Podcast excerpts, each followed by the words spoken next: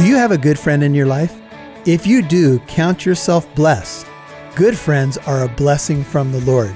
And the way to tell a good friend is when they have your back in all situations. We're going to learn more about how to tell the difference between a friend and a traitor today on Walk in Truth. Welcome to Walk in Truth with Michael Lance. Walk in Truth is a ministry of Living Truth Christian Fellowship. It's our goal to build up believers and to reach out with God's truth to all people. And now, here's Pastor Michael. So my soul pants for thee, O God. My soul thirsts for God, for the living God. When shall I come and appear before God? My tears, remember all the crying as they left Jerusalem, have been my food day and night. While they say to me, think of Shemaiah and others, all day long, where is your God? These things I remember, and I pour out my soul with, within me. For I used to go along with a throng and lead them in procession to the house of God. Think about it. David had to leave the city of God. He sent the ark back, and he didn't even know if he would be back again. I used to go in procession to the house of God. I used to be able to go to church all the time. There are some people that are shut-ins this morning. They can't physically get to church. There's things that we take for granted week in and week out. We don't know if they're going to last. David says, I used to go in procession to the house of God with a voice of joy and thanksgiving, a multitude-keeping festival. And then David said, why are you in despair, O my soul? Why have you become disturbed within me? Hope in God, for I shall again praise him for the help of his presence. He's the best friend ever. Oh my God, my soul is in despair within me. Therefore, I remember thee from the land of the Jordan. That's where they were headed. The peaks of Hermon from Mount Mitzar. Deep calls to deep at the sound of thy waterfalls. All thy breakers and thy waves have rolled over me. Lord, I know you're doing something disciplinary. The Lord will command his loving kindness in the daytime. His song will be with me in the night, a prayer to the God of my life. I will say to God, my rock, why hast thou forgotten me? Why do I go mourning because of the oppression of the enemy? As a shattering of my bones, my adversaries revile me, while they say to me all day long, where is your God? Why are you in despair, O my soul? Why have you become, you become disturbed within me? Hope in God, for I shall yet praise him, the help of my countenance and my God. I wonder when Jesus was in Gethsemane if some of these psalms came to his heart. Psalms on during David's dark night. Vindicate me, Psalm forty-three, verse one. Seems like an extra stanza onto Psalm forty-two. Vindicate me, O God, plead my case against an ungodly nation. Deliver me from the deceitful and unjust man. For thou art the God of my strength. Why hast thou rejected me? Why do I go mourning because of the oppression of the enemy? O send out thy light and thy truth. Let them lead me. Let them bring me to thy holy hill and to the, thy dwelling places. In other words, I want to go back. Then I will go to the altar of God, to God my exceeding joy, and upon the lyre I shall praise thee, O God, my God. Why are you in despair, O my soul? Why are you disturbed within me? Hope in God, for I shall again praise him, the help of my countenance and my God. Who is David's best friend in his trial? God. He cried out to the Lord. And in fact, some of the most profound Psalms that we can relate to the most were written during David's major trials. As much as the tears flowed down, the Psalms flowed out of the pen. And some of your most profound times of spiritual growth and depth may be in times similar. As I said last week, hanging in there through trials, we don't lo- like trials, but trials are often what God uses to shape us the best. Oh, I wish it were different. I know. I'm with you. But this is what God does. Now, David did, did have another friend. Go back to Second Samuel. But he had lost him. He lost him. That friend was Jonathan. In fact, the Bible says that the soul of Jonathan and the soul of David were knit together in a bond of love. But on the night when Saul went to the medium and he was desperate to hear something, he had broken God's law because God stopped talking to him because of Saul's rebellion. The next day, Saul would die and his sons with him. And sadly for David, he lost his good friend, Jonathan. They had made a covenant of friendship. You could call it a royal friendship. Listen to these words. This is, in fact, it's so good. I just got to show it to you. First Samuel, go back. First Samuel. This is this is something I want you to see because I think this is the essence of it. First Samuel eighteen. Look at verse one. Just the book before. So this is when the covenant of friendship is being made. Now, First Samuel eighteen one. It says, "Now it came about when he had finished speaking to Saul, the Saul of the soul of Jonathan." First Samuel eighteen one. Was knit to the soul of David.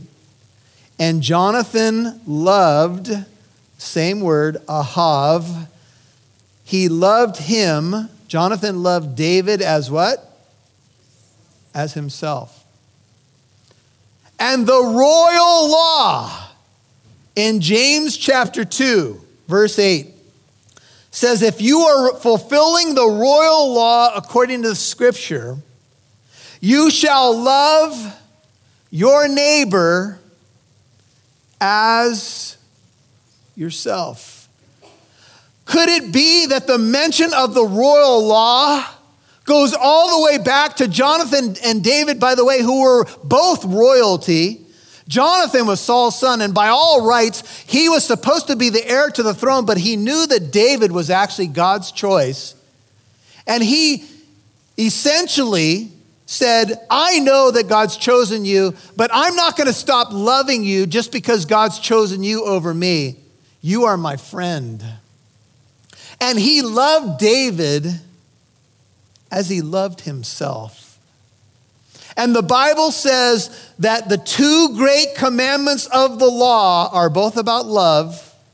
You shall love the Lord your God with all your soul, all your heart, all your mind, all your strength. And the second is like it. You shall love your neighbor as yourself. Do you know that that command is about friendship? Because you will love a true friend the way the Bible tells you to love. Now, to love someone as you love yourself. Now, pe- people say, oh, this is where the Bible teaches it. Here it is. The greatest love of all is to love yourself. Sing it with me, brethren. The greatest love. Now, with all due respect to Whitney Houston, God rest her soul, the greatest love of all is not to love yourself. You already do. What do you mean, Pastor Michael? I don't know if that's true. The next time you get a group photograph, see who you look for first. It's the one you love the most. Your eyes will go automatically to that person. That person is the one you look at in the mirror every day. The photograph probably will show what you have been used to seeing in the mirror, but we we like to check. What's my hair look like? You know, that's not my best side. Um...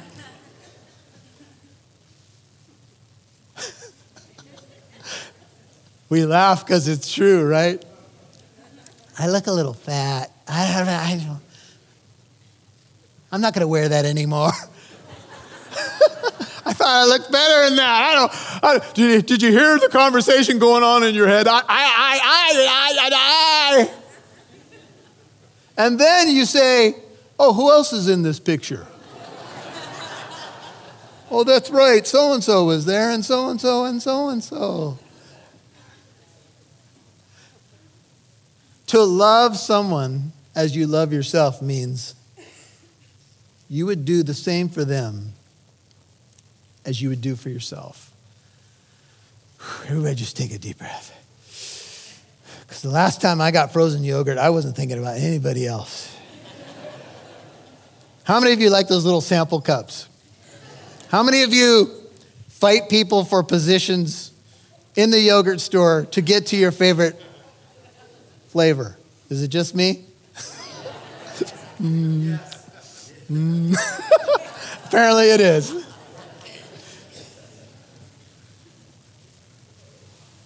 What if you and I just took the top two commandments and said, you know, this week, I'm just going to start right here. I'm just going to love God and love other people the way I'm supposed to. David had a friend. His name was Hushai. He had lost a friend. Maybe you've lost a friend. I've had some good friends move away. Places like Idaho. I I don't understand. but but apparently I'm not supposed to. And if you're planning on moving there, that's not a word against you. Back in Second Samuel sixteen, this is why some of you laughed. Absalom said to Hushai, seventeen, sixteen, seventeen, is this your loyalty to your friend? Why did you not go with your friend? So Absalom has some questions about Hushai's presence in Jerusalem. He says, look, if you're so loyal to your buddy David, if you're the friend of David, why didn't you go with him? N I V, is this your love you show to your friend? Why didn't you go with your friend? Now you could feel the gulp in Absalom's throat. Is he on to me? I would imagine that you would have gone with your friend if you truly loved him. Then Hushai said to Absalom, no. For whom the Lord, this people and all the men of Israel have chosen, his will I be, and with him I will. Thanks for listening to Walk in Truth. This is Pastor Michael Lance. I'm the senior pastor of Living Truth Christian Fellowship in the city of Corona. Hey, I want to tell you something that's exciting happening here at the church. We have a college that we've started. We offer a two-year diploma in Christian apologetics and theology. We have two exciting classes coming up with great instructors. It's Hidden Riches of Church History from the Resurrection to the Reformation. And we have a class on Christian philosophy. How do we know what truth is? We're going to look at epistemology and some other subjects like that. Are you a working adult? Have you just graduated from high school and looking to go deeper in your faith? The tuition is very low and the instruction is excellent. And the classes start in July. Are you interested? Do you want to go deeper in your faith? Do you want to be more equipped to give answers for the hope that you have in the public square? Well, check it out today. It's the truth academy dot com, the truth academy dot com. Sign up today, find out all the information, and get equipped. God bless you. I would imagine that you would have gone with your friend if you truly loved him. Then Hushai said to Absalom, no. For whom the Lord, this people and all the men of Israel have chosen, his will I be, and with him I will remain. Look underneath the surface. Hushai's not talking about Absalom. He's talking about David. And David had sent Hushai to Jerusalem into the lion's den because he needed him more in Jerusalem than he needed another mouth to feed and person with him in the wilderness. And so Hushai was willing to risk his very life for his friend. That's the only reason he was there. So ironically, you got to look beneath the surface. He says, whom the Lord, the people, and all the men of Israel, the Lord had chosen David. He was the man after God's own heart. Never did he choose Absalom. His will I be, and with him I will remain. Polycarp, the famous uh, church martyr, said, eighty and six years he has done me no wrong. I will not recant. He's been my friend for eighty-six years. He's never done me wrong, and I'm not going anywhere. The man with the legion of demons says, when Jesus had healed him, he's going to get back into the boat. He says, where you go, that's where I want to be. And Jesus says, no, you stay here. And you tell your family and you tell your friends the great things that God has done for you. When a friend asks you to do something, even if they ask you to help them move, it's the true test of friendship, don't you think? That's why I don't buy trucks, by the way. I, I'm really not a true friend. Right? But if you move, your true friends will show up. As difficult as that is, right? And we're to remain true. Acts eleven twenty-three, it says Barnabas was encouraging the church to be resolute and to remain true to the Lord. Acts eleven twenty-three, no matter where the Lord has you, stay true to him. You may be somewhere right now where you don't want to be, but serve him. Look at verse nineteen. And besides, whom should I serve? nineteen, should I not serve in the presence of his son as I have served in your father's presence? So I will be in your presence. Look beneath the surface. Whom should I serve? Oh, I'm going to serve the true king. And I'll even serve him, reading between the lines, in the presence of his son. That's why he was in the court to begin with. As I've been in your father's presence, I will be in yours. It's brilliant the way that Hushai is covering his true intentions. Whom should I serve? That's what we should be asking every day. We're to serve the Lord with gladness. Psalm one hundred, verse two. Colossians three twenty-three and twenty-four says, do your work heartily as for the Lord rather than for men, knowing that from the Lord you will receive the reward of the inheritance. It is the Lord Christ whom you serve. You may be in a position where you don't like your environment. Do your work as unto the Lord. Serve that person as though you were serving the Lord, and you'll receive the reward. And Absalom said to Ahithophel, after he had interviewed Hushai and apparently had become convinced that Hushai was authentic, Absalom said to Ahithophel, the man that had abandoned David, give your advice. What shall we do now? Wait a minute, you're supposed to be the king. What do you mean, what do we do now? This whole coup thing's going on. You're trying to take your dad's throne. What should we do now? Look, if Absalom was the true king, what should he have done first? He should have gone to the Lord. That's what David did. David inquired of the Lord. Second Samuel two one, shall we go up? But not Absalom, because Absalom didn't care about God or God's will. And Ahithophel said to Absalom, go into your father's concubines, whom he has left to keep the house. Then all Israel will hear that you have made yourself odious or abhorrent to your father. The hands of all who are with you will also be strengthened. Here, I have an idea for you. You're asking me, here you go. Go and sleep with your father's harem. Then you'll make yourself abhorrent to your father. Do y'all know who Ahithophel was? He was Bathsheba's grandpa. Do you know why he's probably doing what he's doing right now? Because he was hurt. Because David had taken his granddaughter unlawfully, slept with her, and hurt his family, and ended up killing Uriah the Hittite, who was a good man. And I think that Ahithophel harbored that hurt. Some of you have some hurt from a friend. And he harbored it, and he found that it was easy now to go over to Absalom's side, because really what he wanted was, he, he wasn't really loyal to Absalom. He was vengeful to David. Watch out that you don't become part of someone's revenge and get yourself embroiled in a situation that's disastrous. Bitterness loves company. Have you noticed? People will get you on their bandwagon. That's right. I, I don't. Yeah, that's right. That is horrible. You may have never even been thinking that way before. And they'll get you on the, the bitterness bandwagon. It's got a big sign on the side. We're all bitter in here. Hey, if you do this, Ahithophel says to Absalom, there'll be no turning back. Check it out. This is the end of the account. So they pitched a tent for Absalom where? On the roof where this whole thing started.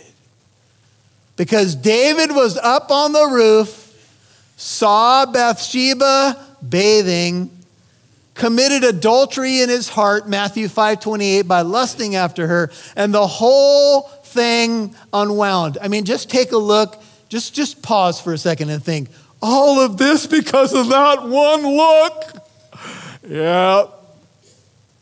And then the actions that followed that one look, up on the roof.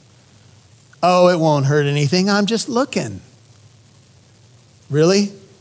When you get to David, you might ask him about that. When you get to heaven and talk to David. And so he says, hey, let's do this. We'll go up on the roof and you can be with your father's concubines. He had left them to take care of the house. And do it in the sight of all Israel. And the words echo from Nathan the prophet, what you did in secret will be done publicly. You can write down Second Samuel twelve, eleven, and twelve. And the adv- advice of Ahithophel, which he gave in those days, was as if one inquired of the word of God. So was all the advice of Ahithophel regarded by both David and Absalom.